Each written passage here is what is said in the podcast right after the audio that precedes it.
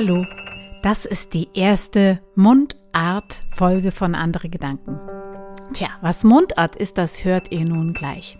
Denn wer einen kleinen Zettel aus einer Kunst- und Kulturkonserve gezogen hat, hat dort folgenden Satz gelesen. Der Funkentratzer ist so bregenklöterig, dass er sich statt eines Pinückels die Buchs in die Guck getan hat. Hä? Habt ihr mich nicht verstanden? Nun gut, ich kläre euch auf. Mundart verbindet die Bundesländer miteinander. Und zwar haben in diesem Satz, den ich euch vorhin gesagt hatte, eins, zwei, drei, vier, fünf verschiedene Mundartwörter Platz gefunden aus verschiedenen Bundesländern, die wir von niemand anderen als euch gesammelt haben. Und ich werde jetzt nach und nach die einzelnen Wörter aufklären. Ihr wisst nicht, was ein Funkentratzer ist? Dann hört selbst. Der Funkentratzer. Der Funkentratzer? Ja. Was bedeutet das? Ja, Elektriker. Ah, weil. Der, der mit den Funken spielt und sie tratzt. Sie ärgert.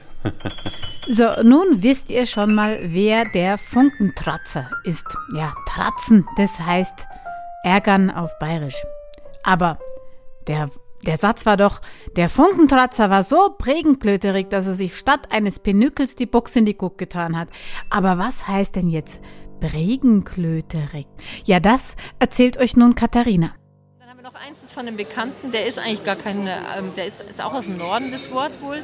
Das ist Bregenglötterig oder so. Bregenklöterig heißt es. Also ich weiß auch nicht, ob ich es richtig ausspreche. Das ist jedenfalls auch ein sehr lustiges Wort. Und das ist eben so, wenn man so ein bisschen verwirrt ist, so quasi. Wenn man so ein bisschen. Bregen ist scheinbar das Gehirn nämlich. Und klöterig halt so ein bisschen matschig oder so. Ich habe es noch nachgelesen. Ja, dieses Klöterig, das ist wie, als hätte man einen Erdklumpen im Gehirn. Also, wir sind ja schon weitergekommen. Der Funkentratzer war also so bregenklöterig, dass er, wie war das jetzt nochmal? Naja, das mit der Buchs, das kann ich euch selbst erzählen. Also die Buchs ist berlinerisch und heißt Hose. Das weiß ich noch von meiner Mama. Die wollte nämlich immer, dass ich meine Badebuchs nicht nass anlasse, sondern mir eine trockene Badebuchs anziehen sollte. Ja, aber ähm, wie war der Satz denn nochmal? Statt eines Pinückels eine Buchs in die Guck getan hat? Was ist denn ein Pinückel? Ein Pinückel ist ein Gegenstand, dessen Name einem gerade nicht einfällt oder den man nicht kennt. Aber wegen Pin ist ja klar, dass es sich um einen länglichen Gegenstand handelt. Also ein Pinückel ist sozusagen ein länglicher Nupsi. Das Nupsi musste ich nachschauen. Ich lese vor. Das Wort Nupsi wird im normalen Sprachgebrauch meist dann verwendet, wenn dem Sprechenden das richtige Wort für einen solchen Gegenstand nicht einfällt. Diese Bezeichnung wird in der Regel mit einem lustigen, freudigen, interessanten, außergewöhnlichen oder verniedlichten kleinen Etwas in Verbindung gebracht. Nur damit ihr wisst, um was es geht. Doch zurück zum Pinückel. Wenn man zum Beispiel keinen Zahnstocher hat, um zu prüfen, ob der Kuchen schon gar ist, kann man auch irgendeinen Pinückel nehmen.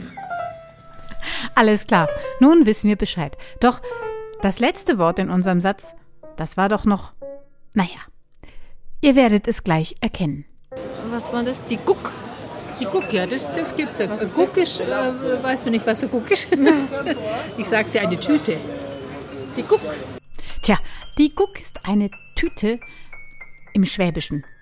Und als wir das mit der Buchs und der Guck hatten, ging es los. Du die Buchse, die Guck. Du die Buchse, die Guck. Genau, das ist dann praktisch.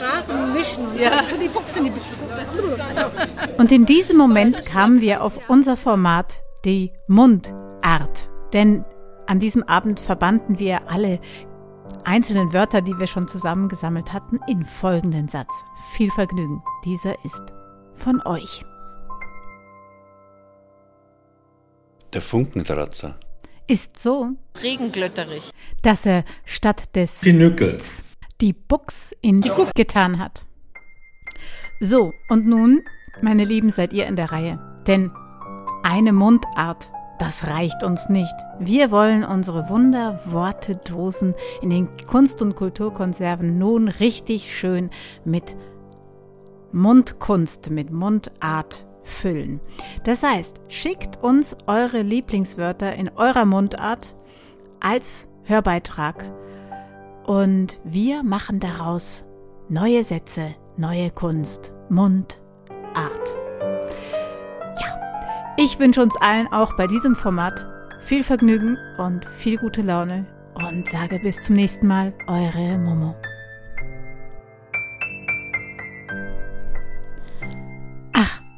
Wie immer.